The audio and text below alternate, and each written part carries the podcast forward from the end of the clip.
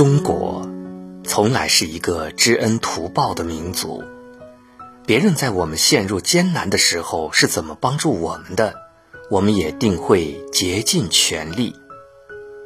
疫情爆发的时候，巴基斯坦火速从全国库存里调集了三十万只医用口罩、八百套医用防护服和六千八百副手套，眼含热泪地说：“哥，全都在这里了。”千万不要嫌这点物资少，巴基斯坦是一个小国家，这已经是他们举国之力了。现在，巴基斯坦只有两例确诊病例，最麻烦的事情不是新冠病毒，而是漫天遍野的蝗虫。二月二十三号，中国派出蝗灾防治工作组奔赴巴基斯坦。昨天的新闻大家也都看到了，浙江十万鸭子军团将出征巴基斯坦。后来有专家辟谣说，在巴基斯坦不适合鸭子捕食蝗虫的方法，效果有限，成不了主力军。其实做些辅助工作也是不错的。浙江省农业科学院家禽研究室主任卢立志说。十万只鸭子出征巴基斯坦灭蝗的计划，并不是立刻就能实施的。目前计划今年下半年能够成型。除了巴基斯坦，就是日本。日本有十一个县市地方政府向中国捐赠大量口罩、防护服等物资，日本民间也捐助了一百万只防疫口罩。青山一道同云雨，明月何曾是两乡。日本印在捐赠物资上的古诗词，打动了多少人的心？日本的药店，就算口罩紧缺，也没有坐地起价，有的店还降价，甚至是免费给中国人。标语上纷纷写上了支持中国的词语。即使在疫情扩大的情况下，日本政府第五趟包机再次为抗击新冠肺炎的武汉市民运来了一批支援物资。网友们纷纷在微博下面留言说：“自己留点儿吧，别送了。”现在日本的情况也不容乐观，他们最缺的就是核酸检测试剂。中国第一时间捐赠了一万两千五百份核酸检测试剂盒。二十七号，又向日本运送了一批医疗物资，这只是首批，后续还有陆续派出。在我们困难的时候，韩国也很够义气，向我们提供了价值约五百万美元的紧急援助不说。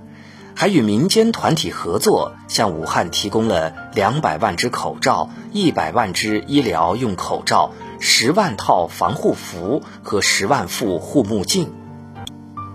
这一次，韩国是除了中国以外最严重的地方。二十七号，中国驻韩使馆向大邱捐赠了防疫物资，满载口罩的货车上面悬挂着一句诗词。道不远人，人无异国，还贴有“大邱加油，韩国加油”的横幅。即使是医疗资源本就不丰富的伊朗，也向我国捐赠了一百万个口罩。这次伊朗的情况非常严峻。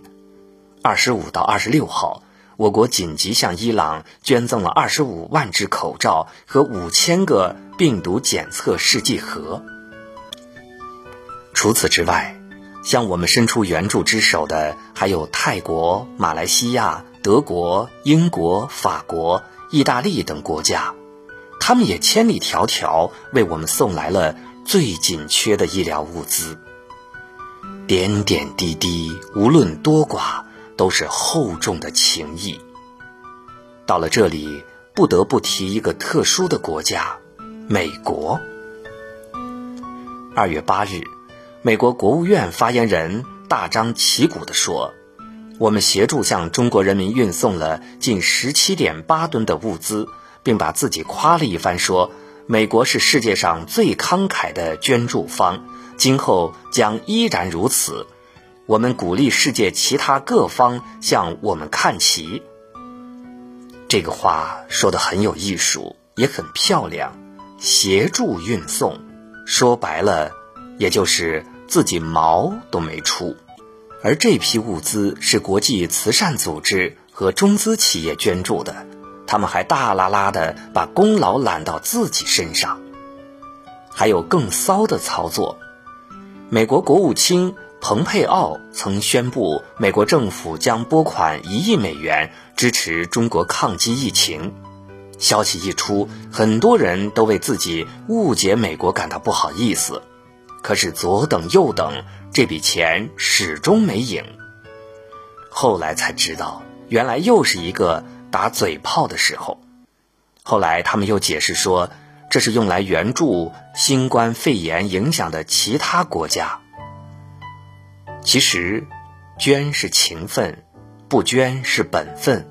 我们不会逼任何国家捐物资，可是口号喊得震天响，最后毛都没出，也真是够可以的了。不仅半点援助没有，美国还是第一个从武汉撤出领馆人员的国家，第一个宣布采取全面禁止中国公民入境举措的国家。真心实意援助不会。落井下石倒是干得挺快。现在新冠病毒在美国已经开始蔓延，而美国的流感病毒也非常严重。在前几天召开的美国卫生部长听证会上，美国卫生及公共服务部部长说，他们的口罩缺口有三亿张，但是世界百分之五十以上的口罩产能在中国，美国。你就等着中国的援助吧。我们信守滴水之恩当涌泉相报，但以德报怨的事情还是不必了。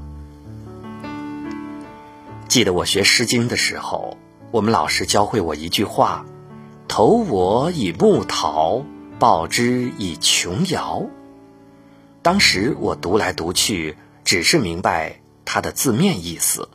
后来我长大了。经过了很多事情，才明白，这是一个民族最优秀也最有穿透力的灵魂。很多人都知道日本的那个故事，在中国疫情爆发的时候，有一个日本女孩，她在寒冷的街头穿着唐装，向每一个路过的人深深鞠躬。如果路人愿意为武汉捐款，他会回赠一罐蜂蜜给他们，并且还会再次鞠躬，直到对方离开。那是在接近零度的街头，而他在寒风里面鞠躬了十二个小时。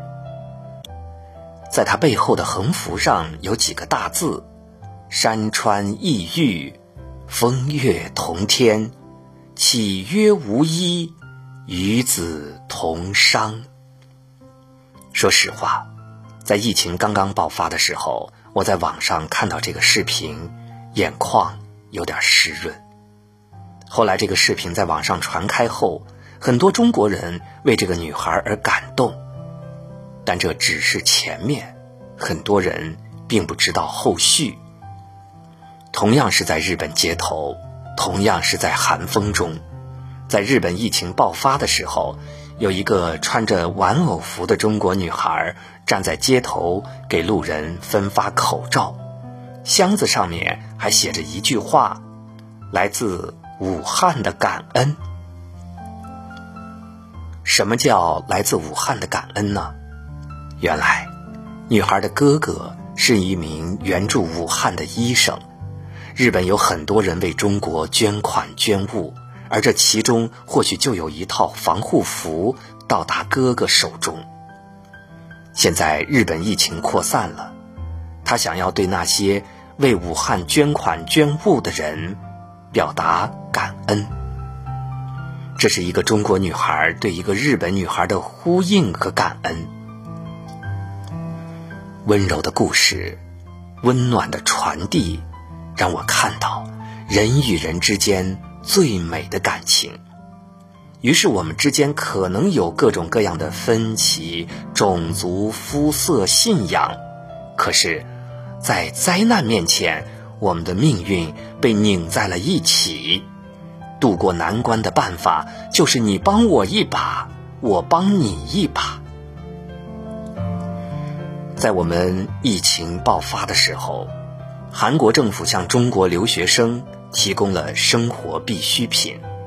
里面有各种瓶瓶罐罐，还有很多贴心的东西，着实让人感动。我们在韩国疫情爆发的时候，也提供了很多支持，预备建立了卫生、防控、沟通、交流机制，开展疫情防控、医疗救治、药物疫苗研发等全方面的合作。王毅部长说：“韩国的困难就是我们的困难，中韩互为近邻，守望相助，休戚与共。当我们陷入困境的时候，许多国家及时为我们送来了救援；当我们缓过一口气，而那些国家却遭病毒侵袭的时候，我们自然也不能袖手旁观，而且。”人类的命运本来就是共同体，其他国家的疫情也有反向输入的可能，帮助他们就是帮助我们自己，这是中国作为一个大国的担当，也显示了我们与世界协同抗疫的底气。记得我前几天看到的一条温暖的新闻，大家都知道，因为疫情的影响。很多地方的学生只能采取网课的方式上课。一个西藏偏远山区的女孩，由于家里四周雪山环绕，网络信号差，每天步行三十分钟到山顶上课。石头就是她的课桌椅，一坐就是四个小时。在零下几度的环境中，女孩掏出本子和笔。在那里安静的书写，这幅场景简直令人心疼到眼泪都要落下来。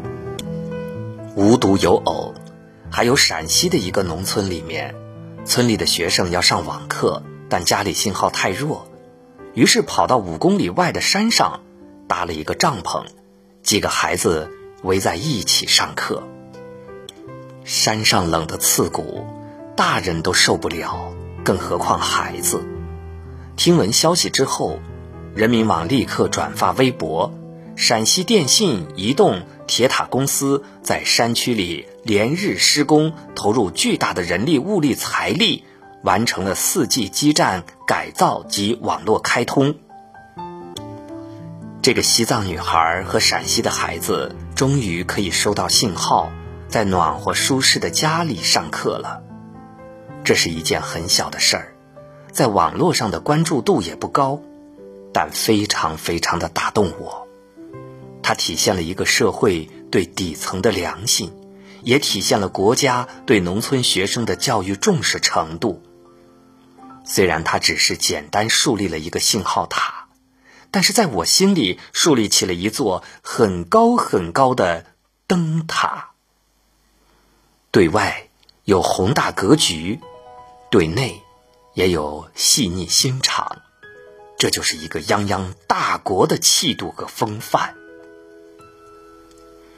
我常常庆幸自己生活在一个伟大的国家，在别的国家被邪教弄得乌烟瘴气的时候，我庆幸自己生活在一个无神论的国家。在别的国家因为建设经费争论不休的时候。我们在十天之内指挥七千五百名建设者和近千台机械设备，让一座座现代化的医院拔地而起。在别的国家企业都在趋利避害的时候，我们的医疗物资产能增长百分之八百，甚至霸气的喊道：“人民需要什么，我们就造什么。”在别的国家对病毒选择逃避的时候，我们十万医务人员奔赴湖北，举全国之力，用一个省对口一个市，紧急援助。世上只有一个中国，也只有中国可以做到这样。世卫专家艾尔沃德二十五号说了一句话：“如果我感染了新冠肺炎，希望在中国治疗。”这充分体现了世卫组织对我们抗疫成绩的肯定和信任。纵有千古，横有八荒。前途似海，来日方长。这个给我们留下深刻记忆的年份，终究会化作史书上的淡淡一笔。庚子鼠年，楚国大义，为一国，封一城。